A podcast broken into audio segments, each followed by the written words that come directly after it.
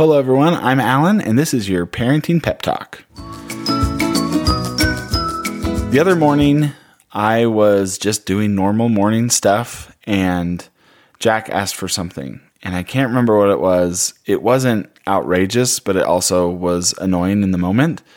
And I blew up way bigger than I should have. Like, I just lost my cool with him, got really upset with him, sent him up to his room, and immediately felt bad and was like, "What the heck was that? Like, why did I why did I react like this?" And it wasn't until a couple hours later that I realized it was just a day or two after Russia had invaded Ukraine, and even though I wasn't like spending all day thinking about that, it was obviously weighing on me and everything else going on in the world, and so I was feeling this pressure that I didn't I couldn't have even verbalized at the time, but it was impacting how I was parenting.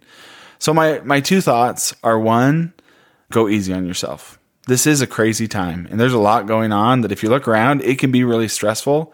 And so if you're feeling stressed, give yourself a break and understand that that may impact your parenting and that's okay, right? We'll all recover. And the second is be patient with your kids too. They they don't know what's going on as well as we do, but they feel it, right? And and they feel the craziness too. And so be patient with them and be patient with each other.